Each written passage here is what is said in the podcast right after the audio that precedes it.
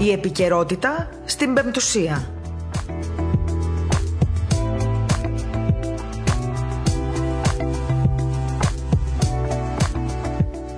Καλησπέρα σας, αγαπητοί ακροατές. Πέμπτη σήμερα, 18 Φεβρουαρίου. Η ώρα είναι 2 και 6 πρώτα λεπτά, λίγο μετά το μεσημέρι δηλαδή. Αυτή την γνωστή ώρα που συναντιόμαστε κάθε Πέμπτη πια μεσημέρι. Μέχρι νέο τέρας βεβαίως.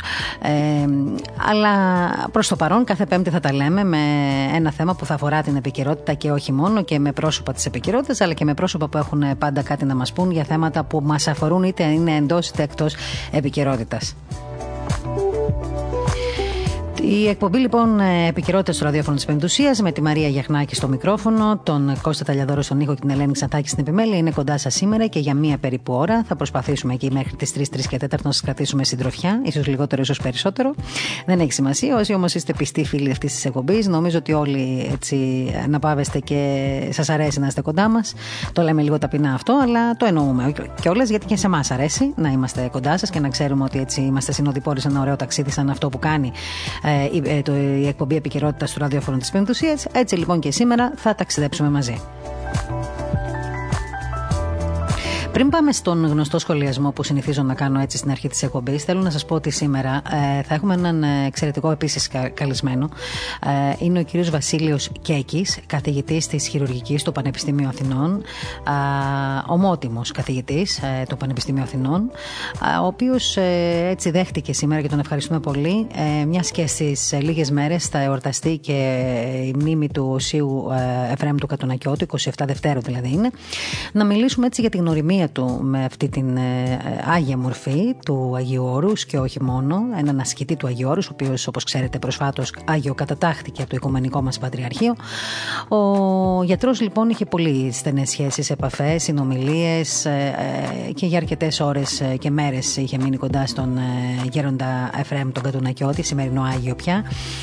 Φανταστείτε λοιπόν πόσα έχει να μας πει για αυτή την νοσία μορφή, για αυτόν τον Άγιο ασκητή του Αγίου Όρους, για έναν άνθρωπο που όπως όλοι όλοι ξέρουμε πολύ καλά όσοι έχουμε διαβάσει το βίο του ότι ήταν ο, ο, ο, ο γέροντας της άσκησης, ο μοναχός της άσκησης, της προσευχής, της υπακοής.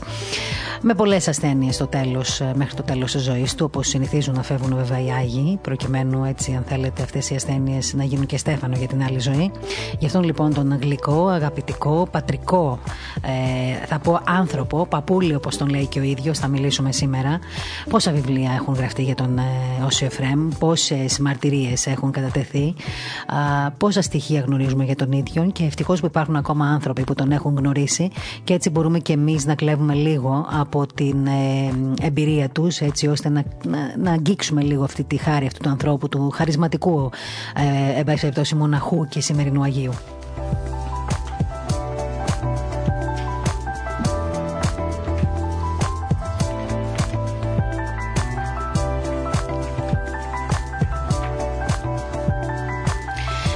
Γύρω στις 2 και 4 λοιπόν θα συναντήσουμε τον ε, καθηγητή, ο οποίος όπως είπαμε θα μας μιλήσει για τον ε, Άγιο Εφρέμ.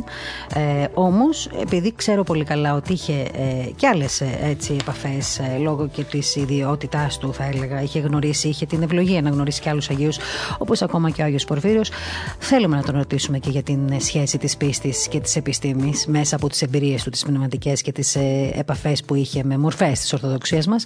Και ξέρετε και αυτό είναι ένα θέμα που αφορά πάρα πολύ την επικαιρότητα, το, ενώ η σχέση της πίστης με την επιστήμη, πόσο δηλαδή ο άνθρωπος πρέπει να εμπιστεύεται και την επιστήμη, ε, πόσο οι επιστήμονες, ε, αν θέλετε, ε, πρέπει να κάνουν έτσι και μια προσεφούλα μέσα τους πριν πάρουν αποφάσεις, πριν πάρουν στα χέρια τους ανθρώπινες ζωές, αλλά και το πιο, την πιο βαθύτερη έννοια αυτής της σχέσης ως πίστης και επιστήμης.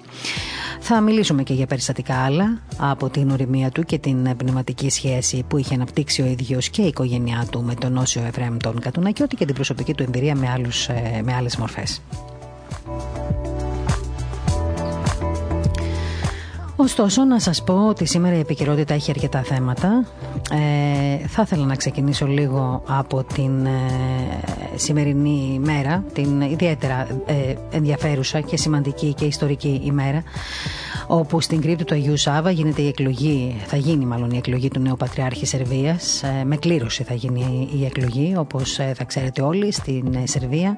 Ο τρόπος με τον οποίο εκλέγεται ουσιαστικά ο Πατριάρχης, έτσι είχε εκλεχθεί και ο μακαριστός Πατριάρχης Σερβίας, ο Ειρηναίος, ο οποίος κοιμήθηκε προσφάτως. Με τον ίδιο τρόπο λοιπόν θα γίνει σήμερα και η εκλογή του νέου Πατριάρχη.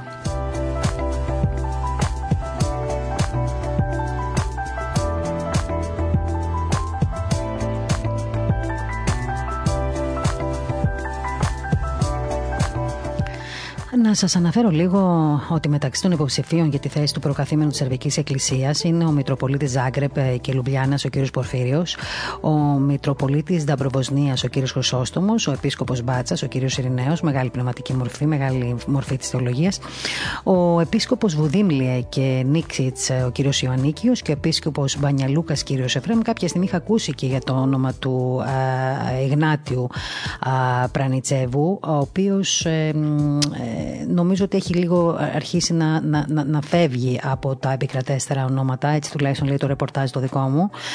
Α, ανάμεσα λοιπόν σε αυτούς ακριβώς τους επισκόπους που ακούσατε θα δούμε κάποια στιγμή ποιος θα είναι τελικά ο προκαθήμενος, ο νέος προκαθήμενος της Εκκλησίας της Σερβίας. Ξέρετε, η εκλογή του νέου Πατριάρχη είναι πραγματικά πολύ στο επίκεντρο του ενδιαφέροντος της κυβέρνησης της Σερβίας και ειδικότερα του Προέδρου Αλεξάνδρα Βουτσίτς.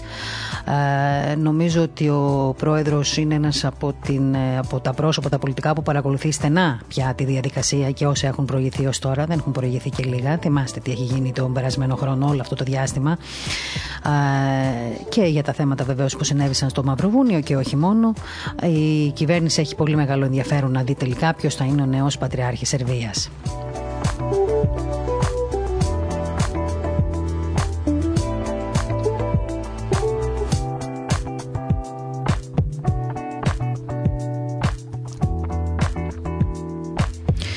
Και απλά να σας πω ότι η, η, αν θέλετε η εκλογή του νέου Πατριάρχη Σερβίας ξεκίνησε νωρίς το πρωί με την τέλεση Θείας Λειτουργίας. Προεξήρχε ο Μητροπολίτης Δερπροβοσνίας ο κ. Χρυσόστομος, ο οποίος είναι και το ποτηρητής του Πατριαρχικού Θρόνου.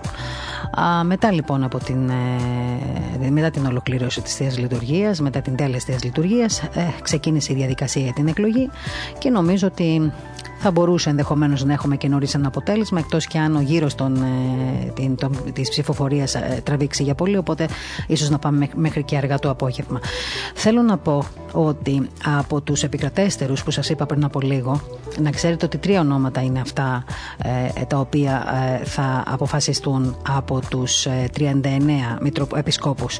Δηλαδή, πώς έχει; υπάρχουν αυτή τη στιγμή όχι 40, γιατί θα ήταν 40 μαζί με τον Πατριάρχη Σερβίας. Είναι 39 οι επίσκοποι οι οποίοι έχουν δικαίωμα να ψηφίσουν και 30 είναι αυτοί που έχουν το δικαίωμα να εκλεχθούν.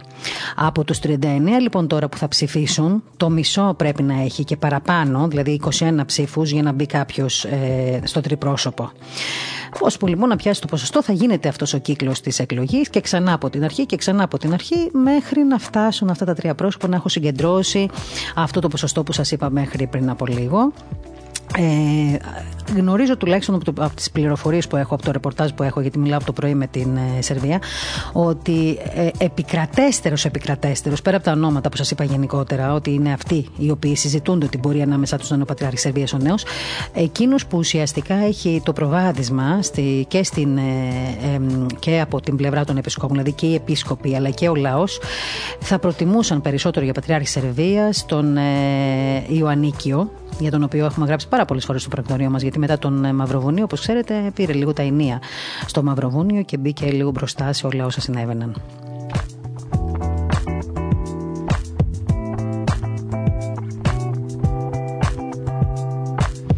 Έτσι λοιπόν, ε, όπως ε, σας είπα, ο επίσκοπος Βουδίμλιε, κύριος Νίξιτς, ε, ε, συγγνώμη, ο επίσκοπος Βουδίμλιε, κύριος Ιωαννίκιος και Νίξιτς είναι η επισκοπή του, είναι αυτός που είναι επικρατέστερος.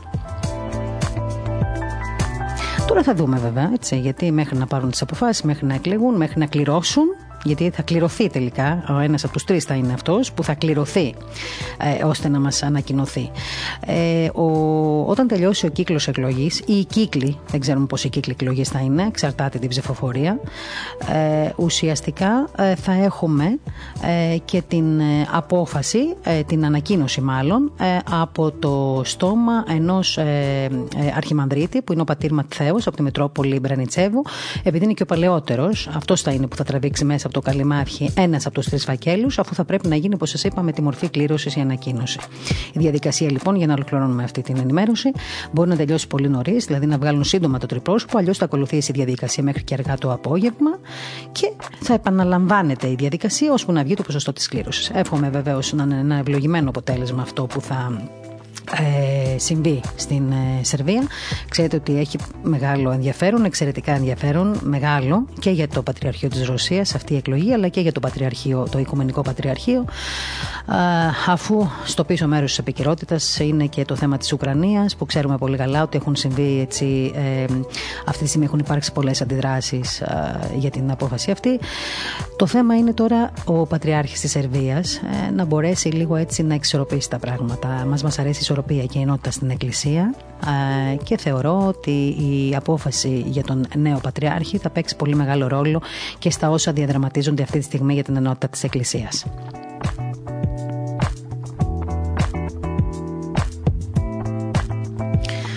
Λοιπόν, δεν θέλω να πω για τα χιόνια, γιατί θα σας έχει κουράσει όλος ο κόσμος αυτές τις μέρες οι δημοσιογράφοι να μιλάνε για τα χιόνια. Ξέρετε πολύ καλά τι συνέβη, όλοι το βιώσαμε. Εντάξει, ένα χιόνι ήταν, όπως αυτά που πάνε και στην Ευρώπη και στην υπόλοιπη Ευρώπη. Απλά εμείς το μεγαλοποιήσαμε λίγο το θέμα, γιατί έτσι είναι η φύση μας και η θιασιά μας. Έχουμε και μια χώρα που είναι λίγο διαλυμένη, όπως αφορά την τοπική αυτοδιοίκηση. Ξέρετε πολύ καλά ότι οι Δήμοι και οι περιφέρειες δεν αρέσκονται στο να προλαμβάνουν τα προβλήματα, τους αρέσει να πηγαίνουν να τα γιατρεύουν μετά. Οπότε εκείνη το μεγάλο πρόβλημα. Όλοι ξέραμε ότι θα έρθει αυτή η μύδια, όμως και άκοπα δέντρα υπήρχαν και ξεραμένα δέντρα υπήρχαν και προβλήματα στους δρόμους υπήρχαν και ξέρανε όλοι οι Δήμοι και οι περιφέρειες, δόξα τω Θεώ, ξέρουν πού είναι τα προβλήματά τους, θα μπορούσαν να είχαν το χρόνο τουλάχιστον και τα, δόντρα, και τα δέντρα να κόψουν και λίγο τα πράγματα να τα τακτοποιήσουν και λίγο να προετοιμαστούν καλύτερα προκειμένου να μην υπάρχει όλο αυτό το πρόβλημα που υπήρχε. Δεν λέω τώρα για τη ΔΕΗ, γιατί η ΔΕΗ έχει και ένα δίκτυο που είναι σε πολύ μεγάλο βαθμό κατεστραμμένο και για να φτιαχτεί πρέπει να πέσουν πολλά χρήματα και να το αποφασίσουν οι κυβερνήσεις, αλλά δεν φτάνουν τα λεφτά όπως ξέρετε για τη ΔΕΗ, οπότε πάντα θα έχουμε αυτά τα προβλήματα. Άρα λοιπόν η κατάσταση που επικράτησε με τις χιλιάδες, ε, τα χιλιάδες νοικοκυριά να είναι χωρίς ρεύμα είναι ένα μάθημα άλλη μια φορά ε, που έπρεπε να πάρουμε και δεν θα το πάρουμε. Πιστέψτε με και στην επόμενη χιονόπτωση και στα επόμενα προβλήματα με τα χιόνια τα ίδια θα βιώσουμε. Πρέπει να το πάρουμε απόφαση σε αυτή τη χώρα ότι έτσι είμαστε. Δυστυχώς δεν αλλάζουν οι κυβερνήσεις και αυτοί που αποφασίζουν. Αυτό είναι κάτι το οποίο εγώ τουλάχιστον το έχω, δεν το έχω αποδεχθεί, αλλά το ξέρω. Δηλαδή γνωρίζω πολύ καλά τι θα γίνει στην επόμενη, στον επόμενο χιονιά. Δεν μου είναι κάποια έκπληξη. Έτσι, απλά να το ξέρουμε. Λέω να το ξέρουμε. Λοιπόν, ο κ. Μητσοτάκης όμως, και θα κλείσω με αυτό, ε, μετά από τα προβλήματα και την ήττα που έφαγε η κυβέρνηση από το θέμα της ΔΕΗ έτσι, ανακοίνωσε ότι θα μειωθεί ο λογαριασμός της ΔΕΗ για τα νοικοκυριά που έμειναν χωρίς ρεύμα. Ο ίδιος δήλωσε ότι ενοχλήθηκε πάρα πολύ από το πινγκ πονγκ των ευθυνών. Μα κύριε Μητσοτάκη έτσι γίνεται πάντα στη χώρα αυτή. Νομίζω πρέπει να το ξέρετε γιατί και ως αρχηγός αξιωματικής αντιπολίτευσης το, το ζήσατε νομίζω και επί ΣΥΡΙΖΑ εποχή όταν έγιναν οι πυρκαγιές στο Μάτι. Ακριβώς τα ίδια συνέβησαν. Βέβαια και είχαμε πάρα πολλά θύματα πάρα πολλά θύματα αλλά κάπως έτσι ήταν. Πινγκ πονγκ πήγαιναν οι ευθύνες. Λοιπόν το ίδιο ίδιο συνέβη και τώρα με λιγότερα βέβαια θύματα και αν θέλετε με λιγότερες απώλειες ε, με μια ταλαιπωρία παραπάνω θα έλεγα μόνο αυτό. Σε αυτή τη χώρα ξέρουμε πολύ καλά ότι λεφτά στην παιδεία, λεφτά στα, στην ιατροφαρμακευτική περίθαλψη και λεφτά στην πρόληψη δεν πέφτουν ποτέ. Γι' αυτό και τώρα κάνουμε και αυτά τα lockdown, θα το πω άλλη μια φορά. Όχι γιατί θα πεθάναμε στους δρόμους οριδών έτσι από τον, ιό, από τον ιό, αλλά γιατί αυτή τη στιγμή το σύστημα το, το, των νοσοκομείων στην Ελλάδα, το ιατρικό μας σύστημα, είναι έτσι φτιαγμένο ε, ώστε να μην μπορεί να αντέξει όλο, όλο αυτό το φόρτο κρουσμάτων και ασθενών που θα μπορούσε να χρειαστεί τι μονάδε εντατική θεραπείας. Όλα αυτά τα χρόνια αυτή η ευρωπαϊκή χώρα που λέγεται Ελλάδα, που θέλει να μοιάσει στη Δύση, δεν έχει καταφέρει ε, μέσω καμίας κυβέρνησης να δημιουργήσει ένα πραγματικά σωστό και κατάλληλο σύστημα υγείας ώστε να μπορεί να ανταπεξέλθει ακόμα και με μονάδες αντατική θεραπείας σε εποχές κρίσιμες σαν αυτήν. Με αυτό θα τελειώσω. Θα κάνουμε ένα μικρό διάλειμμα και αμέσως μετά θα φιλοξενήσουμε τον ε, κύριο Βασίλειο Κέκη, όπως σας είπα, τον μότιμο καθηγητή της χειρουργικής στο Πανεπιστήμιο Αθηνών, να μιλήσουμε λίγο έτσι για άλλα πράγματα. Για αυτά που θα μας ε, απαλύνουν λίγο την καρδιά μας, την ψυχή μας, το μυαλό μας, πνευματικά θα έλεγα. Γιατί θα μας διηγηθεί πάρα πολλές στιγμές που έζησε με τον Όσο Εφραίμ τον Κατουνακιώτη.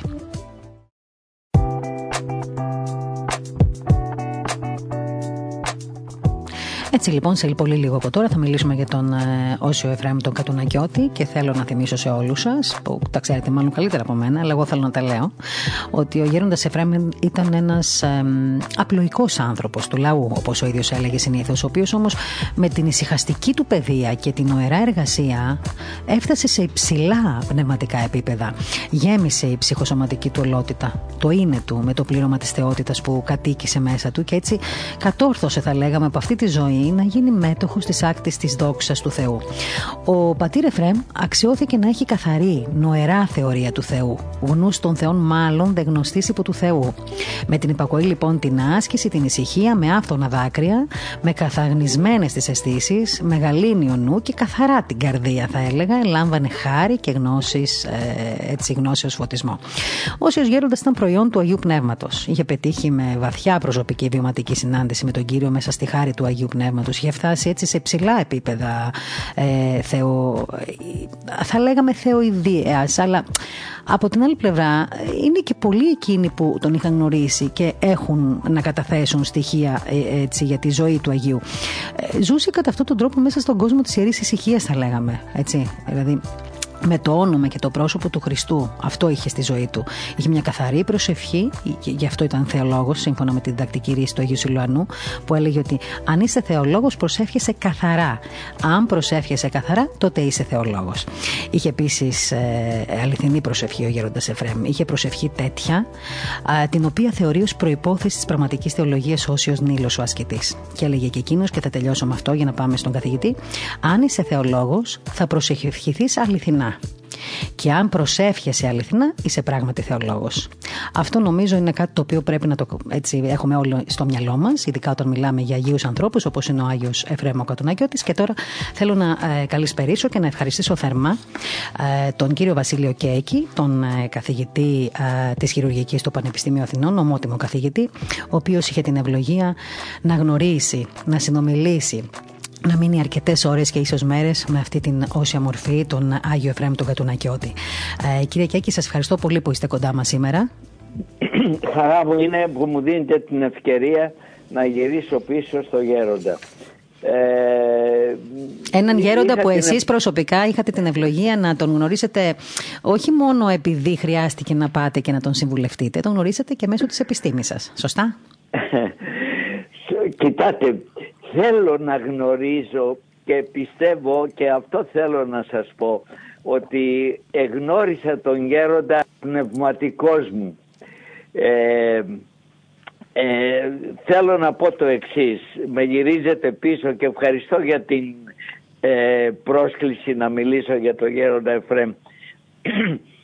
Ε, πήγαινα, ε, όταν τον γνώρισα, τον γνώρισα μέσω των Δανειλαίων, διότι η, η καλύβη των Δανειλαίων και του γέροντος Εφρέμ είναι ένας λοφάκος, τους χωρίζει και μερικά Και τον γνώρισα όταν ε, πήγα στο καλύβι του, μια καλύβα που χωρούσε ένα ξυλοκρέβατο που ήταν στο κελί του μέσα στην ε, καλύβα αυτή ε, ζούσε αυτός ο, ο μεγάλος σύγχρονος πνευματική, μεγάλη σύγχρονη πνευματική μορφή του Αγίου Όρους.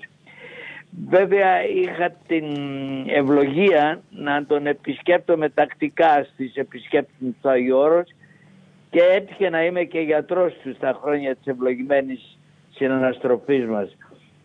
Ε, να μιλήσω για αυτόν. Βρέθηκα στο μικρό παρεκκλήσι της καλύβας του και καθόμουν πλάι στο στασίδι του για να μου κρατά το χέρι και να με ακούει να απαγγέλω το σύμβολο της πίστος. Τώρα αυτά που μας διηγήσετε είναι, είναι από, την πρώτη, από τις πρώτες φορές που ήρθατε σε, που τον γνωρίσατε. Από τις πολλές φορές. Από τις πολλές φορές. Έζησα μαζί του. Έζησα μαζί του. Ήταν σοβαρός στην όψη, χαριτωμένος στην, στην αναστροφή, ταπεινός στην εμφάνιση και στα λόγια, ο λόγος του αλατιρτημένος. Πάντα είχε κάτι να πει, κάτι να συμβουλεύσει. Είχε μεγάλη δύναμη προσευχής που ξεπερνούσε μια ανθρώπινη αδυναμία. Προσευχή που ερχόταν αυθόρμητα πολλές φορές, πηγαία, αυτοσχέδια, συνομιλία με τον Θεό.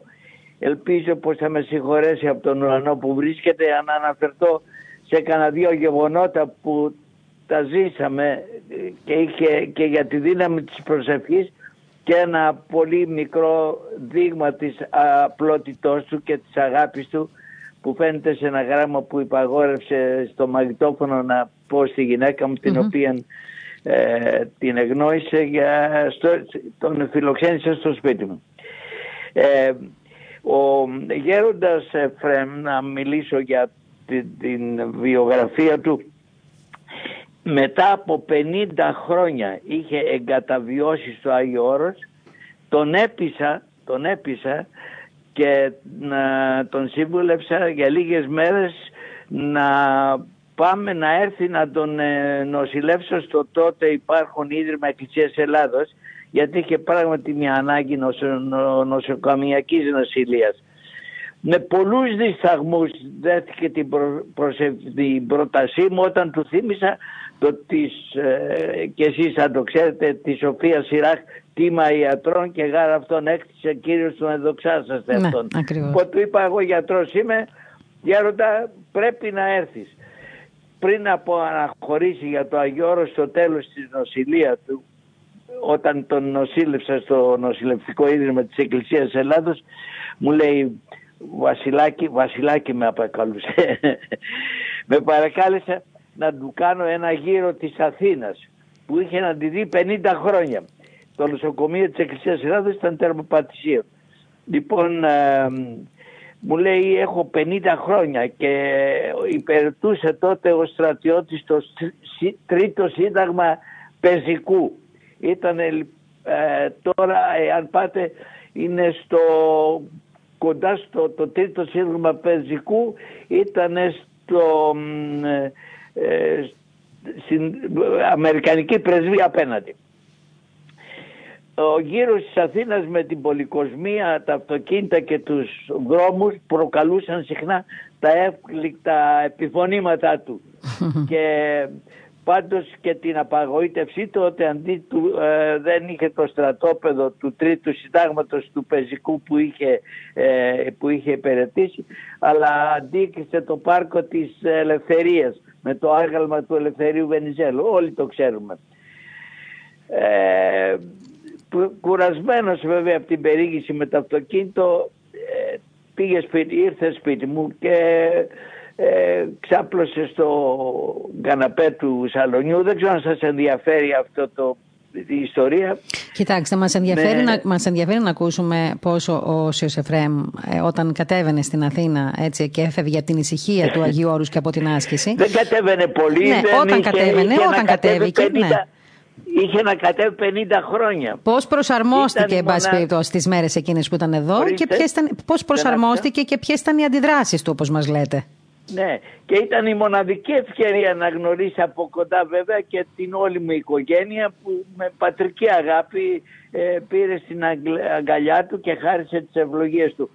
Ε, ε, γιατί είχε, είχα τα τρία μου παιδιά και κατά σύμπτωση ήταν και η νύφη μου με τα άλλα τρία της Οι συμβουλές που σας έδινε... Ήταν γύρω γύρω μικρά παιδιά όλα και αυτός ενθουσιάστηκε ε, ενθουσιάστηκε με την, ε, τη χαρά των, των μικρών αυτοπαιδιών και μου, μου, λέει σε μια στιγμή ε, να, του λέει παππού του λέει μία ε, από τις εγγονές μου να, να σου παίξω ένα κομμάτι κλασικής μουσικής στο πιάνο λέει ναι ναι ναι ναι, ναι ευχαρίστω του έπαιξε στο πιάνο μία από τις μικρές μου ε, ανιψιές και το άκουσε με προσοχή, χαρούμενη διάθεση και εσχολίασε απλά. Σας μεταφέρω τις λέξεις του τις ίδιες.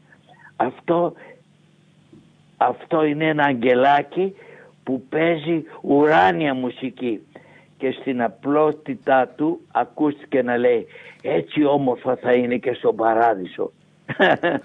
Είδατε, η αντίδραση ενός μικρού παιδιού θα έλεγα εγώ ότι ήταν αυτό. Ήταν αντίδραση ενός μικρού παιδιού ουσιαστικά. Ενώ μικρό, ναι, ε, ε, γιατί καταλαβαίνετε τώρα βρέθηκε σε 5-6 πιτσιρικάκια μικρά, 10 χρονών, 6 χρονών ήταν η ανιψιά μου που του έπαιξε το πιάνο, ήταν λίγα πιο μεγάλο και κάθισε λοιπόν εκεί και άκουσε όλη την... Ένα σολφέζ του έπαιξε η μικρή και καταλαβαίνει Α, έτσι, θα, έτσι όμορφα θα είναι και στον παράδεισο ακούγοντας το πιάνο και τις μουσικές.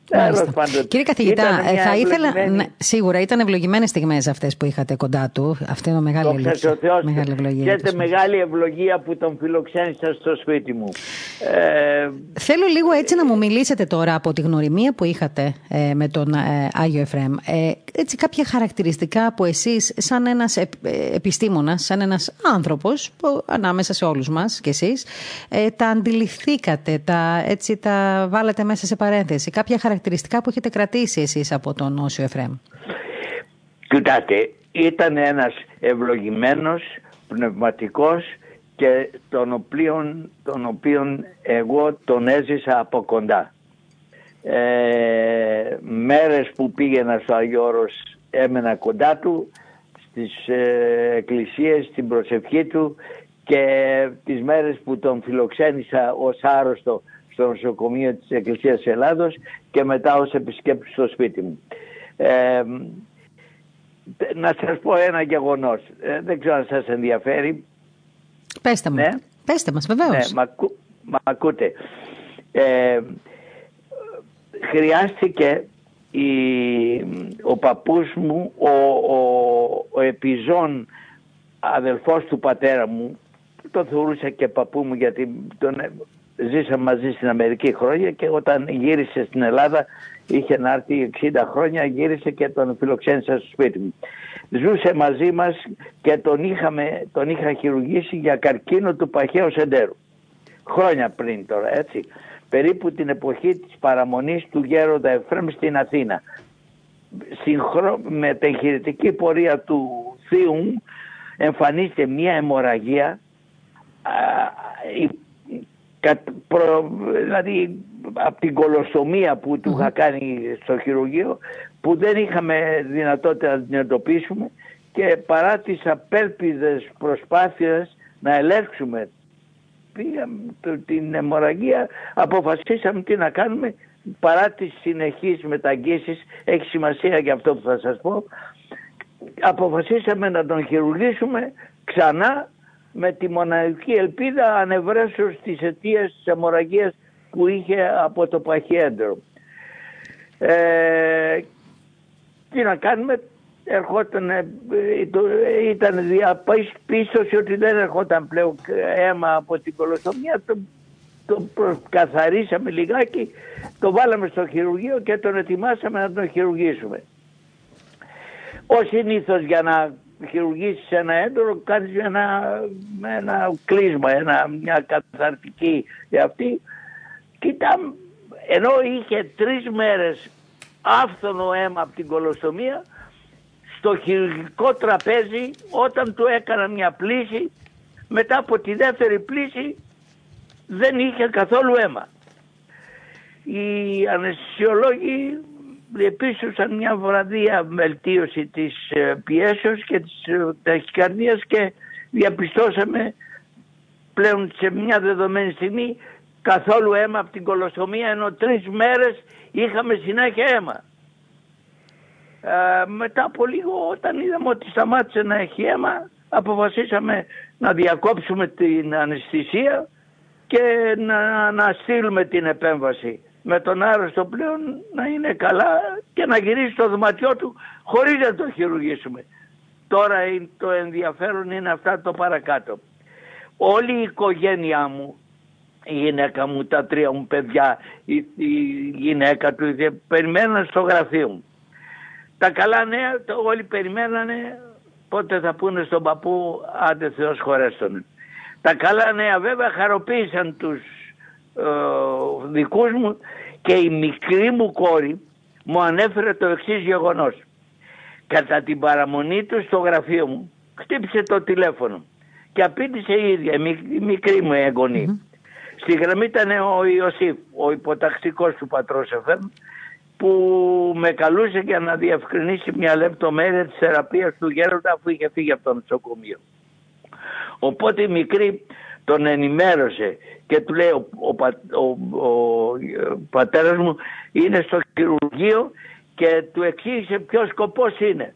Οπότε κλαίωσα του λέει πατέρα Ιωσήφ πες στον πατέρα Φρέμ γιατί είχε αναχωρήσει και είχε μείνει στο κονάκι του ε, τον, ε, της ε, Σιμονόπετρας στην ε, Χαλκιδική. Πάτερ Ιωσήφ του λέει, α, λέει ο Ιωσήφ, κοίταξε, πες τον πατέρα Εφρέμ και παρακάλεσέ τον να προσευχηθεί τώρα για τον παππού μου γιατί τον αγαπώ πολύ και δεν θέλω να πεθάνει. Πες του τώρα. Και έκλεισε το τηλέφωνο. Ήταν Κυριακή ώρα 6 και, και, και 4.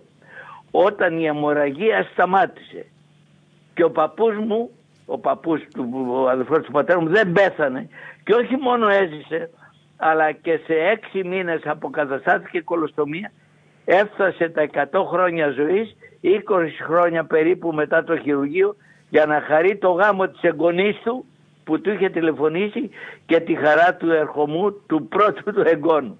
Καταλαβαίνετε ότι ήταν ένα γεγονός για το οποίο ε, έχει μείνει σημαδιακός στην οικογένειά μου ε, και στα εγγόνια μου. Και αυτό τώρα εσείς έτσι πώς το αποδεχθήκατε σαν οικογένεια και οι δικοί σας άνθρωποι που έζησαν αυτό το περιστατικό; Ε, μα κοιτάτε ο Γέροντας Τσεφρέμ έμεινε στο σπίτι μου. Ε, τον φιλοξενήσαμε τα εγγόνια του γύριζαν τα πιτσιρίκια. Τώρα ε, τον είχαν ο παππούς ο παππούς ε, ήταν για, για το σπίτι μου μια ευλογία. Δεν, ε, δεν το συζητάω δεν το κουβεντιάζω. Και βέβαια όπως καταλαβαίνετε ε, είχε και, είχε και στο μέλλον είχε μια πνευματική επαφή με την οικογένειά μου, τη γυναίκα μου, τα εγγόνια μου. Ε, πώς να το κάνουμε, είναι κάτι το οποίο... Μάλιστα εκφράζεται αυτό και σε μια...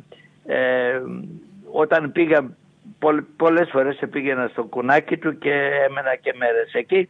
Ε, μια μέρα μου λέει ε, να θέλω να, να πω δύο λόγια να, ε, στην ε, Μίνα, την αγάπη μου. Μίνα είναι η γυναίκα μου. Λοιπόν, ε, και το μαγνητοφόν, το μαγνητοφωνισμένο το έχω γραμμένο σε μια... Το, αν θέλετε να σας το διαβάσω γιατί είναι μια αυθόρμητη αγαπητική επιστολή σχέσεις προς την ε, Μίνα που είναι η γυναίκα μου. Να μας το διαβάζετε γιατί μέσα από τις επιστολές των Αγίων μαθαίνουμε έτσι, πολλά ε, ε, χαρακτηριστικά για τους ίδιους και για τον τρόπο με τον οποίο το, συμπεριφερόταν ναι, με τους Επιτρέψτε μου να το κοσμικούς. διαβάσω. Δεν είναι πολύ μεγάλο αλλά... Να μας το διαβάσετε. Όσιος Εφρέμ είναι εκείνος, δεν είναι; Ορίστε. Λέω όσιος Εφρέμ το έγραψε, βεβαίως μας το διαβάσετε.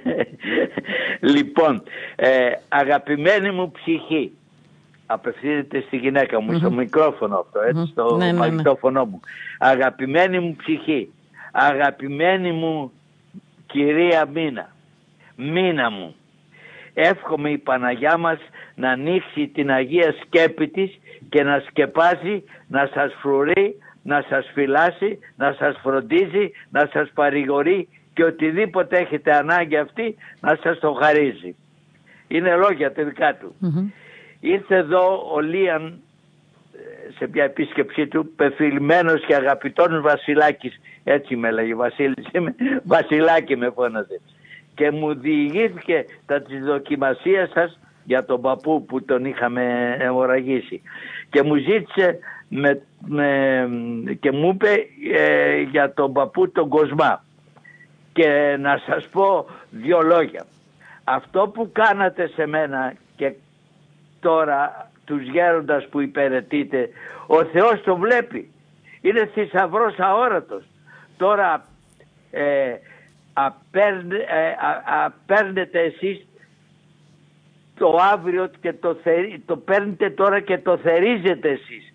Αύριο θα δείτε τι ευλογία θα θερίσετε. Να παρακαλέσετε το Θεό και την Παναγία να σας χαρίζει υπομονή και απαλλαγή από τις θλίψεις. Ο Άγιος Χρυσόστομος δεν επενεί τον Ιώβ για τον προτέρω το βίο, ότι ήταν φιλόδοξος, ελεήμων, καθαρός κτλ. Αλλά για την υπομονή του την οποία έδειξε στην ασθένειά του.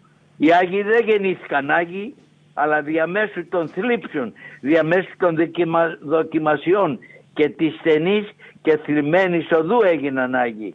Η υπομονή τους ανέδειξε και τους έκανε Αγίους. Συνεχίζει να μου υπαγορεύει. Δεν σας έτυχε αυτός ο θησαυρός του παππού που αρρώστησε. Προσπαθήστε να τον εκμεταλλευτείτε. Διότι και εμείς έχουμε γεράματα και εμείς έχουμε ό,τι έχουν οι γέροι οι δικοί μας. Δεν θέλω να πω και να επενέσω τους γονείς μου διότι ξέρω ήταν. Θέλω να το πω όμως προς μίμηση. Ο πατέρας μου πήρε τη μητέρα μου από αγάπη, από έρωτα. Ο πατέρας μου δεν την ήθελε την ύφη και όμως η νύφη προσπαθούσε να τον υπηρετήσει να του κάνει καλά γελάματα. Λέει για τη ζωή του. Δεν έφερε αντίρρηση όταν ο πατέρας μου, ο άνδρας της μητέρας μου ζήτησε να φέρει από το χωριό στο σπίτι του τους γονείς του. Η, η μητέρα μου δεν έφερε βέβαια καμία αντίρρηση. Ο παππούς δηλαδή, ο πατέρας του, πατέρα μου, και τι ήτανε παπάς, δεν την ήθελε ούτε στα μάτια να τη δει. Και όμως η μητέρα μου τον υπερέτησε και, θα, και θυμάμαι μάλιστα, διαβάζω τη, τη, τη μαγνητοφώνησή του και θυμάμαι μάλιστα ότι ο παππούς έλεγε η νύφη κόρη γίνεται και η μητέρα μου έλεγε καλά πατέρα τώρα σε ποια χώρα, σε ποια χέρια βρίσκεσαι; Πού είναι η κόρη σου; Και ακόμα λες η νύφη κόρη γίνεται και όμως η νύφη σου αυτή τη στιγμή σε υπηρετεί. Όταν ήρθε η ώρα να ξεψυχήσει κάλεσε τη μητέρα μου και την αγκάλιασε και έδειξε τον Θεό με το δάχτυλό του. Σημείο ότι έκανες εσύ σε μένα ο Θεός να το δει και να, το, να στο ανταμείψει. Και πράγματι το ίδιο Θεός και την βράβευσε τη μητέρα μου. Και στο τέλος έγινε καλόγρια προ δέκα ημερών όταν μου γραφε το γράμμα. Ο αδερφός μου μου λέει ότι ευωδίασε το, το, το σώμα της και όλοι μας το αποδίδουμε στην υπομονή την οποία έκανε. Ο βίος του ανθρώπου δεν είναι ακίμαντος. Πότε ε, τρικυμία, πότε μπουνάτσα. Πότε μέσα, πότε μέρα, πότε νύχτα. Το δικό μας πρέπει να είναι δόξα ο Θεός πάντων ένεκεν. Είτε θλίψη έχουμε είτε χαρά έχουμε. Δόξα σε Θεός να λέμε. Και έτσι θα φτάσουμε μια μέρα που θα πούμε ο Θεός του ελέους και της εσπλαχνίας, ο Θεός ο οποίος έκτισε τον παράδεισο σε όλους, εκεί και έχει όλους τους εσωρμένους η γλυκύτητα, η ανάπαυση όλων των ψυχών, σώσε με και μένα διευχών των Αγίων Γερόντων μου. Αυτά είναι λόγια του γέροντα ε, που μου τα υπαγόρευσε, ε, υπαγόρευσε γράμμα προς την, προς την γυναίκα μου για την περιποίηση που τον περιποίησε. Ο οποίος ουσιαστικά προσπάθησε να της μιλήσει μέσα από παραδείγματα που είχε βιώσει ο ίδιος ε, σε παρόμοιες περι, ναι, περιστάσεις. Ναι, ναι, ε, κύριε καθηγητά, θα ήθελα να μου πείτε το εξής. Ε, ο Άγιος Εφρέμ, επειδή ως γιατρός του θα ξέρετε καλύτερα από τον καθένα, πώς αντιμετώπιζε τις ασθένειες και τους πειρασμούς που τον έβρισκαν, γιατί ήταν και ασθενής, ειδικά προς τέλος της ζωής του. Ήταν ασθενής. Ε, θα σας πω μια... Πριν να, πριν να κατέβει, θα σας πω, είχε, ήτανε, ε, ο, ο γέροντας Φρέμ είχε προβλήματα υγείας. Πονούσε τα πόδια του, είχε στην κοιλιά του, είχε ένα μακρύ έντερο, ε, δυσκολευόταν σκενός και τα λοιπά. Πάντοτε ήταν όμως, ήτανε έδινε κουράγιο στον εαυτό του, ήταν όμως άρρωστος.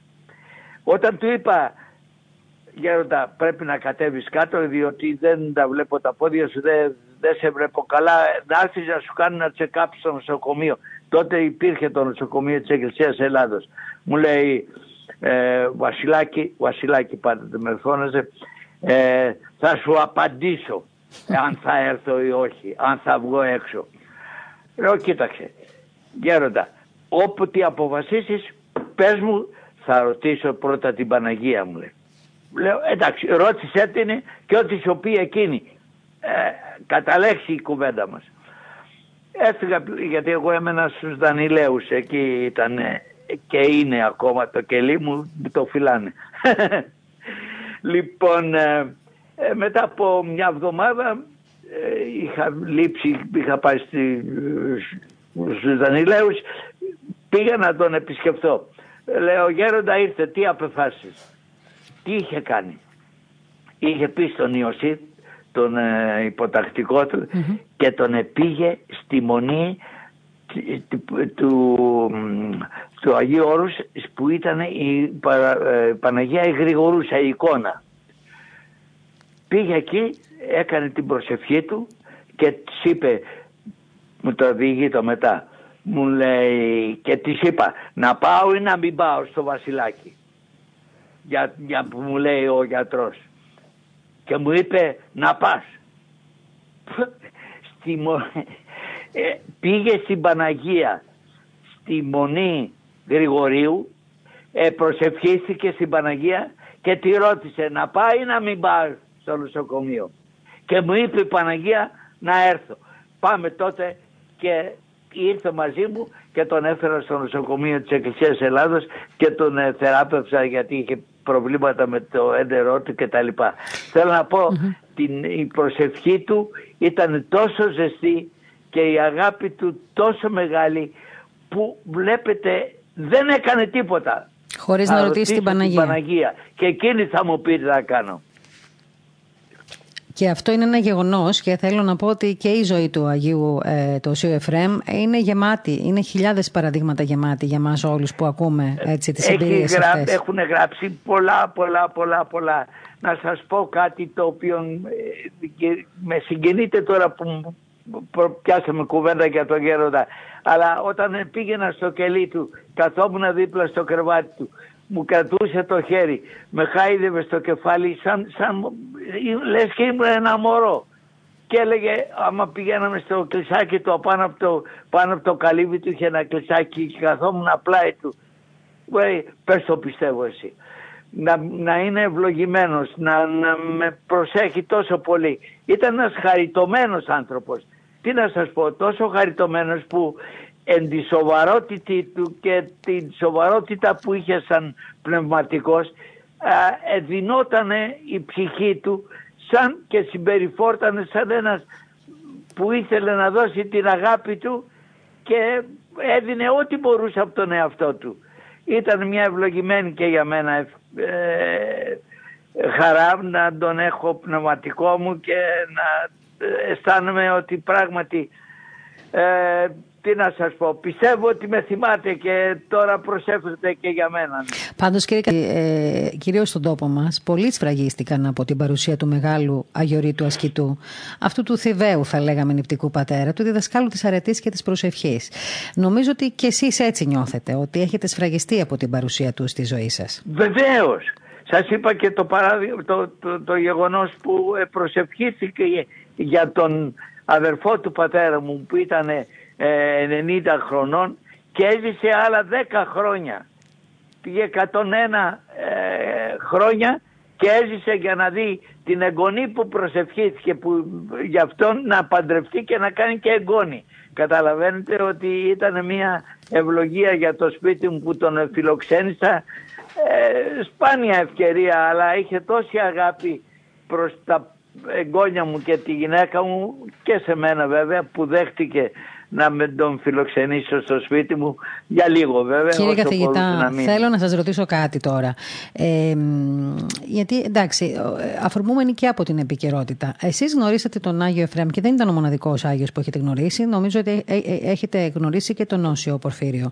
Ε, πόσο σημαντικό... Α, και τον Πορφύριο Ναι, θα μου πείτε και για τον Άγιο Πορφύριο. Αλλά θέλω να σας κάνω τώρα μια ερώτηση. Πόσο σημαντικό είναι για έναν γιατρό έναν χειρουργό, έναν επιστήμονα, έναν άνθρωπο που έχει να κάνει με τις ανθρώπινες ζωές. Να έχει τέτοια σχέση και επαφή με Αγίους όπως ήταν ο Σέος Εφραίμ, όπως ήταν ο Σέος Πορφύριος. Πόσο σημαντικό είναι για την, αν θέλετε, όχι για τον χαρακτήρα μόνο ενός γιατρού, για την υπόστασή του, για την, ε, για την κατανόησή του ε, και για την, ε, έτσι, για, για την ενασχόλησή του με τον άνθρωπο. Πόσο σημαντικό ήταν για σας που είστε γιατρός να έχετε μια τέτοια σχέση και επαφή με Αγίους και να έχετε και μια πνευματική σχέση κυρίως μαζί τους, όχι μια σχέση επιστημονική ε, μόνο. Σας ευχαριστώ γιατί μου δίνετε την ευκαιρία να μιλήσω για τους γέροντας γενικότερα και τον πατέρα Εφραίμ και τον πατέρα Πορφύριο. Τον Πορφύριο ο πατήρ Πορφύριος είχε ένα καλυβάκι στην, εδώ, στα ε, περίχωρα της ε, Αττικής, δεν ξέρω αν το ναι, ναι, ναι, ναι. Λοιπόν, ε, τον επισκεπτόμουν και εγώ μαζί με έναν άλλο συναδελφό μου Σας χάσαμε μάλλον λίγο, θα σας ξαναπάρουμε τηλέφωνο. Ε, μιλάμε λοιπόν με τον κύριο Κέκη, ο οποίος είναι καθηγητής, ομότιμος καθηγητής της χειρουργικής στο Πανεπιστήμιο Αθηνών. Ένας άνθρωπος ο οποίος και λόγω της επιστήμης του και λόγω της πνευματικής του σχέσης είχε συνδεθεί με τον Όσιο ε, ε, Εφραίμ τον Κατουνακιώτη, αλλά και με τον Όσιο Πορφύριο.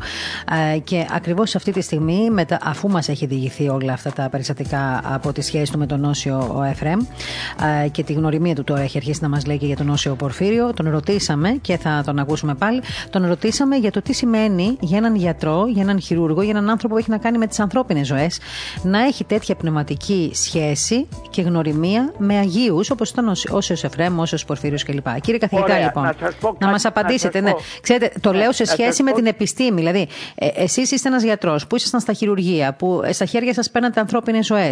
Πόσο σημαντικό και πόσο σα βοηθούσε το γεγονό ότι είχατε πνευματικέ σχέσει σχέσεις με του Αγίου αυτού. Να σας πω, το λέω τώρα απερίφραστα σε εσάς στα 93 μου.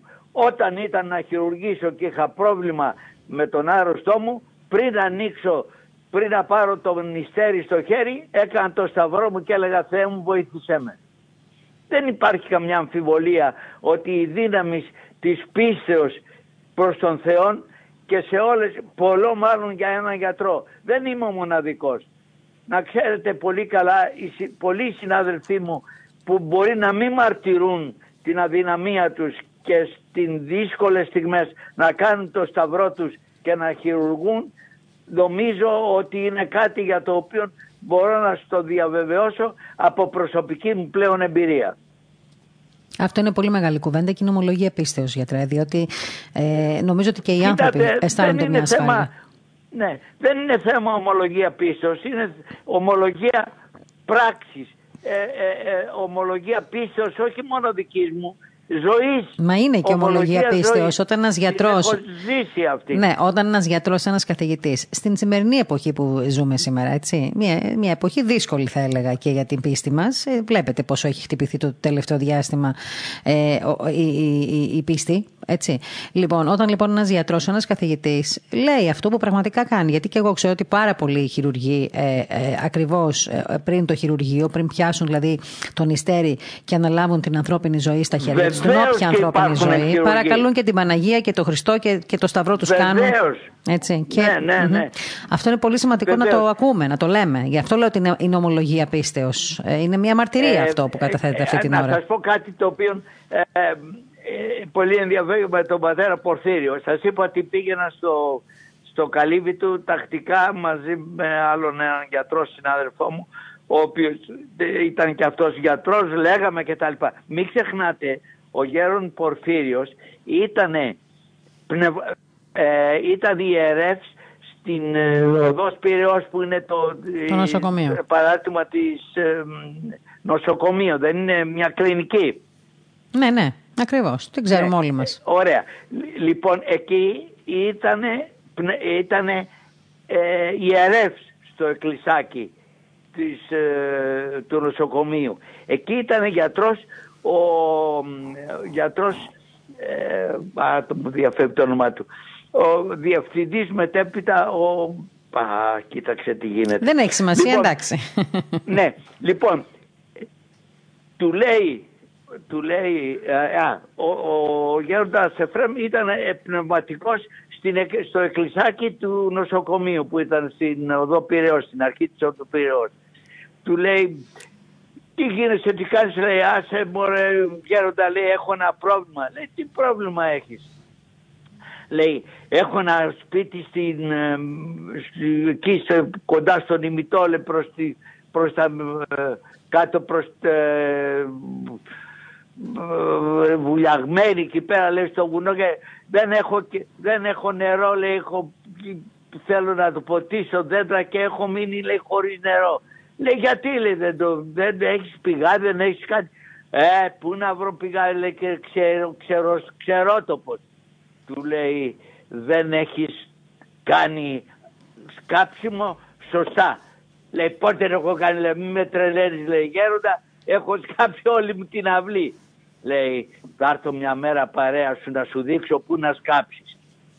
Σκεφτείτε ότι ο, ο γιατρός δεν είχε όντως κάψει δεν έβρισκε διότι και τα γύρω δεν είχαν, είχαν εκεί είχαν τότε έτσι.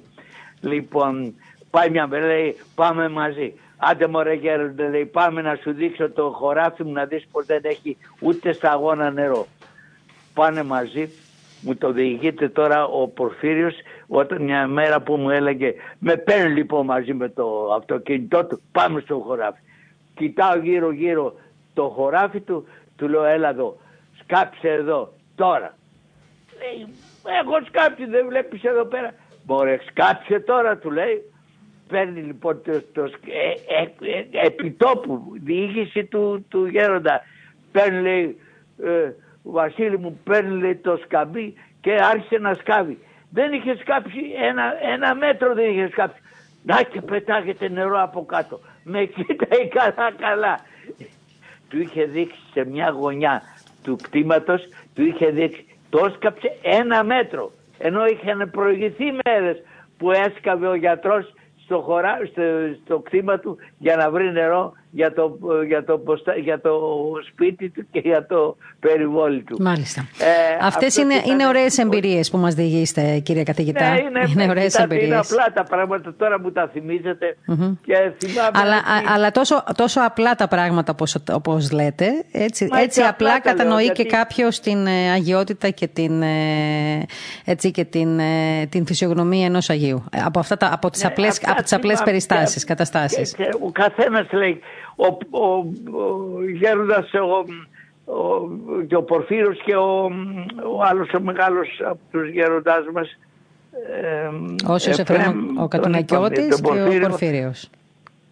Ο Πορφύριος και, και ένας που ήταν στην, ε, που έκανε στη, στο μοναστήρι της ε, στη Θεσσαλονίκη της, ε, Παΐσιος. Ο, ο Παΐσιος. Κοιτάτε, πήγα είχα ευκαιρία είχα μια φορά και πήγα στον Παΐσιο και τον, ε, τον επισκέφθηκα στο κονάκι του. Όταν πήγα ε, ήταν, ξέρετε, ήταν, είχε ένα κονάκι, ένα, μια καλύβα και είχε γύρω γύρω ένα φράκτη ένα φράκτη λίθινο και από πέτρες και είχε και μια ξύλινη πορτούλα με ένα με ένα, πώς το λέμε, ένα, η οποία έπιανε με ένα... Ε, είχαν απλή, είχαν απλή, απλά καταλήμματα και ήταν απλή η ζωή ναι. τους. Ναι, απλή πόρτα. Είχα πάει τότε στην, ε, στην Ιβύρον, κοντά ήταν το κελί του. Λέω μια μέρα στο γέροντα στη, στην Ιβύρο, λέω πάω να δω τον το γέροντά μας. Λέει πήγαινε, γιατρέ πήγαινε από αυτό το μονοπάτι και θα βρεθείς απευθείας στην, στην καλύβη του, του γέροντα. Πάω λοιπόν, ε, α, μπράβο, βρήκα, το, βρήκα την καλύβη, κάθισα στην πόρτα, πήγα να την ανοίξω και δεν άνοιγε. Δεν ξέρω γιατί είχε μπλέξει το, το ξέρεις καμιά φορά τα, μια απλή πόρτα ήταν και είχε ένα γάτζο. Δεν μου πήγαινε καλά. τι να κάνω, και να γυρίσω πίσω δεν γινότανε. Το καλύβι ήταν κλειστή η πόρτα και κανείς, κανείς λες και δεν ήταν κανείς μέσα. Κάθισα στην πόρτα λοιπόν και προσευχόμουν, λέω Θεέ μου βοήθησε με πώς, πού θα, από πού θα εμφανιστεί ο, ο γέροντας. Εκεί που καθόμουν λοιπόν σε μια στιγμή ανοίγει η πόρτα της καλύβας από και βγαίνει έξω. Πορφύρος λέω βγαίνει έξω, έρχεται στην πόρτα προς την, ε, έξω στην εξώπορτα και τα λοιπά με το χέρι του όπως είναι ανοίγει την, το, το, το, το, κλειδί, το, αυτό, το, το γάτζο που έπαιρνε την πόρτα. Λέει καλημέρα. Χαίροντά μου, έβαλε και εγώ ξαφνιάστηκα που τον είδα. Χαίροντά μου, ελάτε μέσα μου. Μπαίνω μέσα, καθόμαστε στην αυλή, είχε ένα, μια, ένα μπάγκο εκεί, καθίσαμε εκεί και έκαμε ιστορία και άρχισε να μου λέει μια ιστορία δική του. Γιατί του είπα ότι είμαι γιατρός, δεν α, γιατρέ κάτσε να σου πω μια ιστορία. Και μου λέει μια ιστορία γαστροραγίας που είχε, καταπληκτικής γαστροραγίας και τον είχαν νοσηλεύσει στην, ε, στις, ε, στη Θεσσαλονίκη και να σου πω μου λέει σταμάτησε βέβαια σε μια δεδομένη στιγμή η γαστροραγία, η εντεροραγία, από κάτω εντεροραγία σταμάτησε σε μια στιγμή και ξαναγύρισα πάλι στο κελί μου. Ε, είχα πει στην Παναγία να με βοηθήσει για να μην πεθάνω τώρα. Δεν ήμουν έτοιμος ακόμα. Τώρα τι να σας πω, βλέπετε ότι οι, οι, οι απλοί γέροντες αυτοί είχαν να πούνε κάτι από την καρδιά τους. Δεν ήμουν έτοιμος ακόμα. Έτσι, τόσο απλά εξηγούσαν όλα αυτά Έτσι, που τους συνέβαιναν ναι. ακριβώς. Είναι, μα η απλότητα είναι το πρώτο χαρακτηριστικό όλων των ναι. χαρισματικών ε, και Αγίων. Των χαρισματικών γερόντων και των Αγίων. Είπα χθε είμαι χειρουργός, του γιατρός κάτω και τα λοιπά και μένω κάτω στη μένω τώρα λέω στη, στη, στο μοναστήρι κάτω και ήρθα να σας πω καλημέρα. Και μου άνοιξε την καρδιά του να μου πει ότι ήταν άρρωστος, ότι είχε εντεροραγία, ότι είχε πάει στο νοσοκομείο, ότι προσευχήθηκε και είπε Παναγιά μου βοήθησε με, δεν είμαι ακόμα έτοιμος να έρθω κοντά σου. Έτσι. Και σταμάτησε μου λέει η αιμορραγία και γύρισα πάλι στο κονάκι μου και με βλέπεις τώρα εδώ. Κύριε καθηγητά, τώρα για να. Ε, επειδή ολοκληρώνουμε σιγά σιγά την πολύ ωραία συζήτηση που είχαμε. Συγγνώμη που Όχι, όχι, μια χαρά. Εγώ δεν παρασύρεστε καθόλου. Θέλουμε να σας ακούσουμε να μας τα λέτε όλα αυτά. Λοιπόν, θέλω όμως να σας κάνω έτσι και μια τελευταία ερώτηση. Ε, και λόγω της ιδιότητάς σας, ε, μέσα από τις εμπειρίες τέλος πάντων που είχατε, μέσα τις εμπειρίες και τις σχέσεις με όλους αυτούς τους Αγίους. Ε, ποια βλέπετε εσείς ότι είναι η σχέση της πίστης και της επιστήμης σήμερα. Και το ρωτάω αυτό γιατί και εσείς καταλαβαίνετε όπως όλοι μας ότι η επικαιρότητα αυτή την περίοδο σε σχέση με τον κορονοϊό και την πανδημία και όλο αυτόν τον φόβο και τους ανθρώπους που είναι στα νοσοκομεία και τους γιατρούς μας και, τους, και το νοσηλευτικό ε, προσωπικό που δίνει όλον αυτόν τον αγώνα. Ε, αυτόν τον αγώνα που δεν θέλω να τον πω άνισο, ε, γιατί προς το παρόν είναι ένας αόρατος εχθρός είναι ο κορονοϊός, αλλά έχουμε ένα με, μεγάλο εύρος ανθρώπων αυτή τη στιγμή να μάχεται με αυτόν τον ιό, με αυτή την πανδημία. Και είναι οι περισσότεροι γιατροί, νοσηλευτές κλπ. Ποια λοιπόν βλέπετε εσείς με αφορμή όλο αυτό, ποια νομίζετε ότι πρέπει να είναι, είναι η σχέση της πίστης μας και της επιστήμης; Να σας πω. Ε, να μιλήσω προσωπικά. Να μιλήσετε η προσωπικά. μου έχει, έχει προσωπική βάση. Εγώ πάντοτε και το εγώ πάρτε το εντός εισαγωγικών. Ε, κάνω το σταυρό μου και όσες φορές βρέθηκα σε δυσκολία πάντοτε ζητούσα τη βοήθεια του Θεού. Και δεν σας κρύβω το λέω διότι ε, δεν, το λέω για να περιαυτολογήσω να λέω ότι κάνω πριν από το χειρουργείο έκανα πάντοτε το σταυρό μου. Και στη σημερινή μας δύσκολη περίοδο που περνάμε πιστεύω ότι θα πρέπει και η Εκκλησία να συμβάλλει στην ε, στην απαλλαγή από αυτήν τη δοκιμασία τη μεγάλη. Και ο καθένας από μας έχει υποχρέωση να εύχεται και να προσέφηκε στο Θεό για να μας απαλλάξει από αυτήν τη δοκιμασία. Γιατί εγώ θεωρώ δοκιμασία αυτήν που μας κάνει. Διότι ε, αγαπητοί μου δυστυχώς ξεχάσαμε τον Θεό. Ε, δεν κάνω τώρα καμία κριτική ε, αλλά μονάχα λέω και για τον εαυτό μου πολλές φορές κάνω το σταυρό μου και λέω Θεέ μου βοήθησέ με και όλοι μας πρέπει να ζητάμε τη βοήθεια του Θεού διότι δυστυχώς δυστυχώς το λέω και χωρίς να έχω ε, διάθεση κριτικής και σχολιασμού ακόμα και η Εκκλησία μας απουσιάζει σήμερα από το γονάτισμα προς την εικόνα του Χριστού μας να μας χαρίσει την υγεία και να μας σταματήσει αυτή τη μεγάλη συμφορά η οποία κρίνει παγκοσμίως αλλά μιλάμε και για την πατρίδα μας. Μάλιστα. Νομίζω ότι είπατε μια πολύ μεγάλη αλήθεια τώρα μόλις αυτή τη στιγμή. Ε, διότι πραγματικά ε, αυτή την περίοδο, έτσι, όλα αυτά που περνάμε, το μόνο πράγμα που νομίζω ότι μας πρέπει να μας ε, ε, έχει διδάξει αυτή η κατάσταση όλους μας, είναι ότι ίσως χρειάζεται περισσότερο προσευχή και μετάνοια. Κάτι το οποίο μάλλον το έχουμε ξεχάσει περισσότερο από εμάς. Σα το λέω από μέσα από την καρδιά μου. Τώρα βέβαια μας ακούνε κι άλλοι, αλλά θέλω να πω ότι ε, έχουμε, έχουμε λίγο ή πολύ αν θέλετε ολιγοπιστήσει. Δεν έχουμε γονατίσει ενώπιον Θεού για να του ζητήσουμε τη βοήθειά Του. Ε, πρώτος εγώ, πρώτος εγώ ε, βρίσκω τον εαυτό μου ε, ακόμα σε δοκιμασία. Πάντως αυτό έχει σημασία. Να πιστευτούμε τον Κύριο και να ζητήσουμε τη βοήθειά του. Θα μας απαλλάξει από αυτήν τη δοκιμασία. Αρκεί να γυρίσουμε και να ζητήσουμε γονατιστεί τη βοήθειά του. Όλοι μας, όλοι μας. Και θα κάνω και ένα σχόλιο που μην με παραξηγήσετε.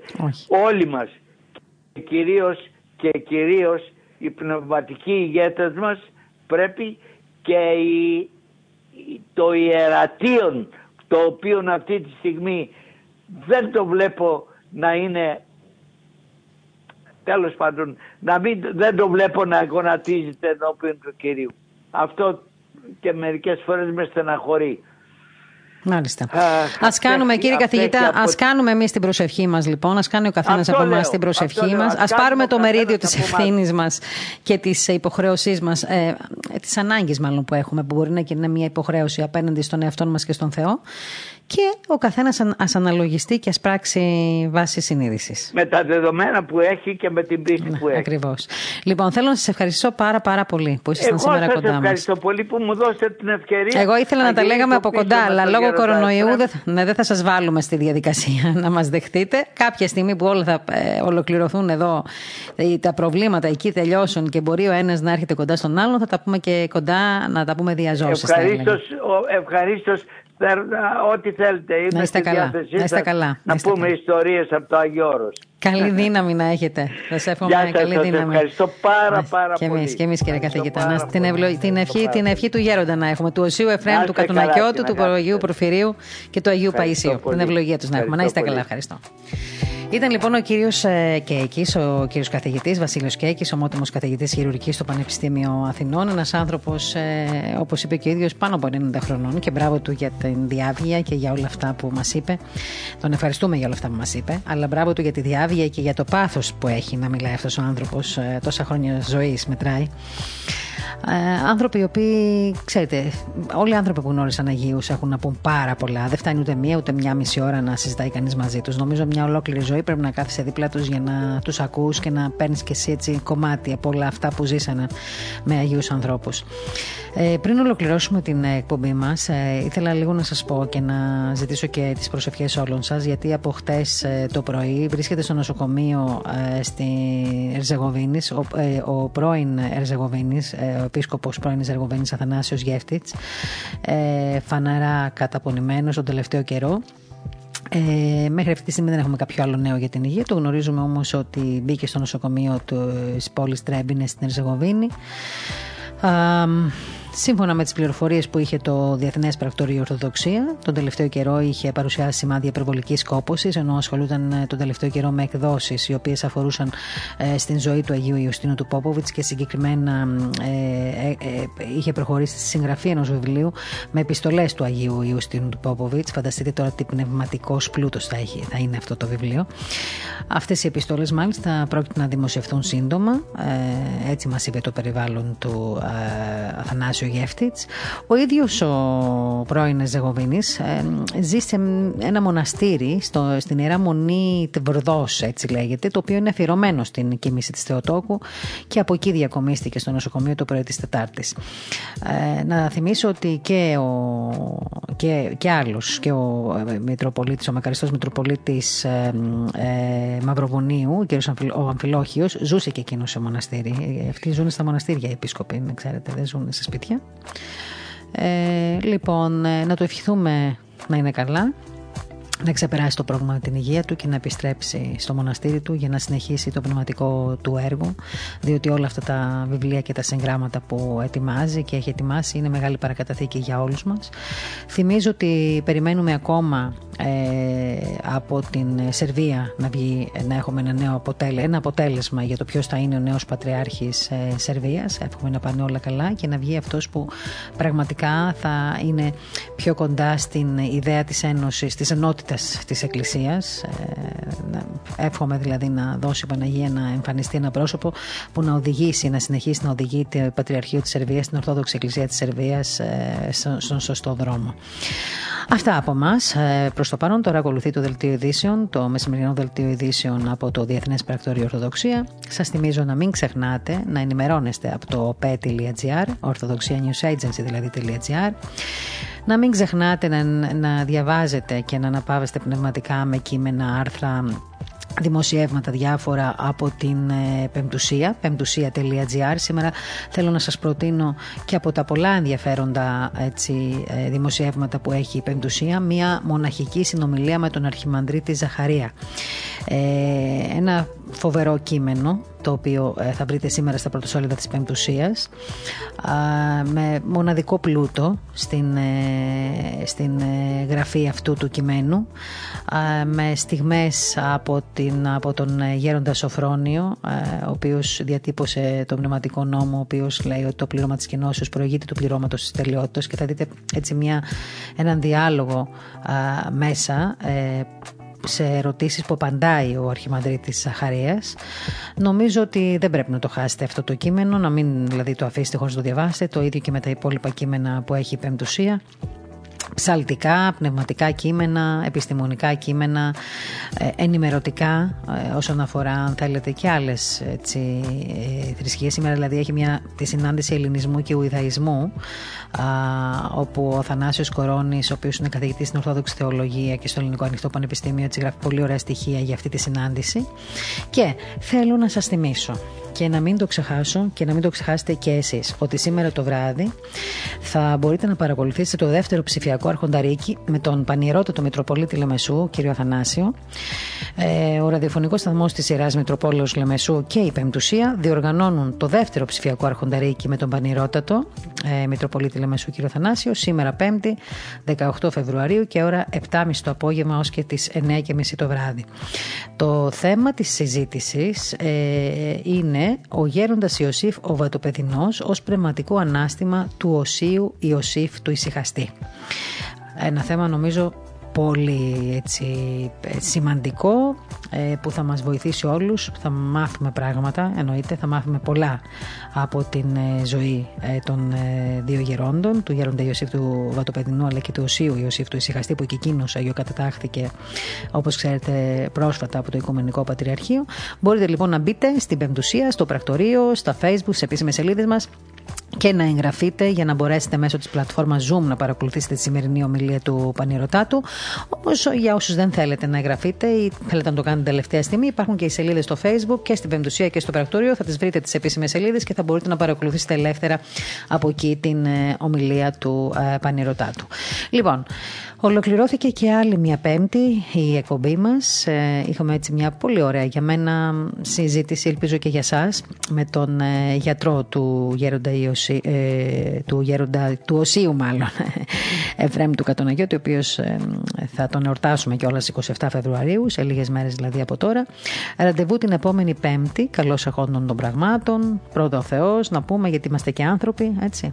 Λοιπόν, την επόμενη πέμπτη λοιπόν ραντεβού στις 2 με άλλο ένα πρόσωπο που θα μας πλησιάσει και θα μας έτσι, αγκαλιάσει μέσω της επικαιρότητας.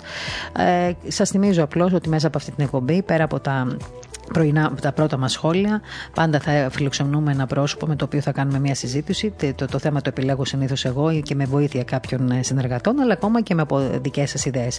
Μου έχετε ζητήσει, ε, και θέλω αυτό να το πω, γιατί διάβασα το Σαββατοκύριακο πάρα πολλά μηνύματα από την προηγούμενη εβδομάδα και από τις προηγούμενες μέρες που είχα συνομιλήσει μαζί σας, ε, μέσω του ραδιοφώνου, μέσω της καθημερινής εκπομπής που είχαμε, της καθημερινής επαφής, την οποία σας είπα ότι για λίγο καιρό θα την έχουμε μόνο Πέμπτη αλλά με το ξεκίνημα της τηλεόρασης και όταν αποφορτιστώ λίγο από τις υποχρεώσεις, θα μπορούμε να έχουμε κάθε μέρα πάλι αυτή την επαφή. Θα κάνετε λίγο υπομονή κι εσείς κι εγώ. Μ' αρέσει η επαφή μαζί σας. Απλά πρέπει να καταλάβετε ότι είμαστε και, και, είμαστε και άνθρωποι και έχουμε και μερικές δυνατότητες. Πρέπει να βάζουμε και μερικά όρια για να μπορούμε να είμαστε εδώ όρθιοι και δυνατοί. Θέλω λοιπόν να ευχαριστήσω τον Αντώνη το Μεραβελιωτάκη, ο οποίος είναι ο νοσηλευτή να ευχαριστήσω την κυρία Γεωργία Γιαμπουράνη, τον κύριο Μάριο Καραπιπέρη, την κυρία Εύα Καραγιάν, τον κύριο Κώστα Ντάλτα, τον κύριο Στέλιο Μπαρμπαρούση, τον κύριο Χάρη Πανογιωτάκη, τον κύριο Μάριο Κωνσταντίνο Μαρά, τον κύριο Γιώργο Ντόβολο, τον κύριο Διονύση Κολίβα,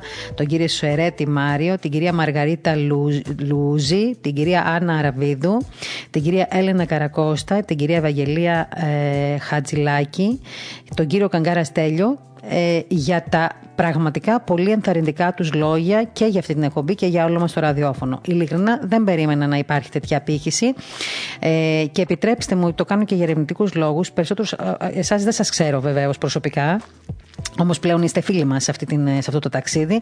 Ε, μπόρεσα να, έτσι, να δω μέσω του προφίλ σας και τα επαγγελματά σας και τον ε, τρόπο με τον οποίο έτσι συμπεριφέρεστε και χαίρομαι πάρα πολύ που πραγματικά ανήκετε σε άλλους. Ε, όχι, δεν θέλω να πω χώρους, γιατί δεν είναι πολιτικός χώρος εδώ η Πεμπτουσία και το Ινστιτούτο Άγιος Μάξιμος ο Γκρεκό. Είναι όσο μια συγκεκριμένη, έτσι, ε, θα έλεγα, ένα συγκεκριμένο περιεχόμενο αυτό με το οποίο καταπιανόμαστε.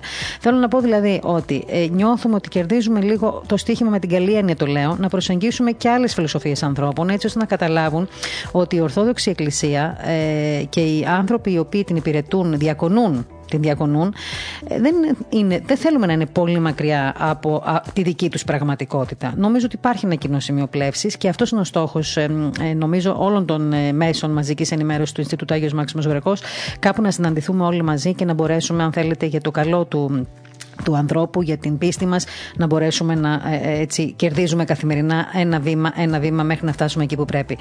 Λοιπόν, σας ευχαριστώ όλους σας πραγματικά για την αγάπη και για την ε, συντροφιά που κάνετε στις εκπομπές μας και στην ε, επικαιρότητα και στην ραδιοφωνική αυτή εκπομπή. Ε, όταν τα πράγματα καλυτερεύσουν θα μπορέσουμε ίσως με μερικούς από εσάς να τα πούμε και από κοντά και να σας απαντήσω και από κοντά κάποιες προσωπικές ερωτήσεις που αφορούν διάφορα άλλα θέματα. Λοιπόν, ε, μου έχετε ζητήσει, θα το πω τώρα γιατί είστε πολλοί που μου τον έχετε ζητήσει και σήμερα του επικοινώνησα και μαζί του, τον Αρχιεπίσκοπο Αυστραλίας, τον κύριο Μακάριο, τον οποίο θέλετε να τον ακούσετε να σας μιλάει για το πώς έχει εξελιχθεί η κατάσταση για τα εμβόλια. Σας ε, υπόσχομαι λοιπόν θα τον έχουμε σύντομα μαζί μας, ίσως και την επόμενη Πέμπτη. Ε, ε, μου έχετε ζητήσει κάποια πρόσωπα τα οποία θέλετε να έχουμε, όπως και τον καθηγητή του Αριστοτελείου Πανεπιστημίου, ε, τον οποίο επίσης Έχω ήδη ε, μιλήσει μαζί του και θα τον έχουμε και αυτόν μία από τις πέμπτες μας. Και το λέω αυτό γιατί ήδη, ήδη είχα την απάντηση το πρωί.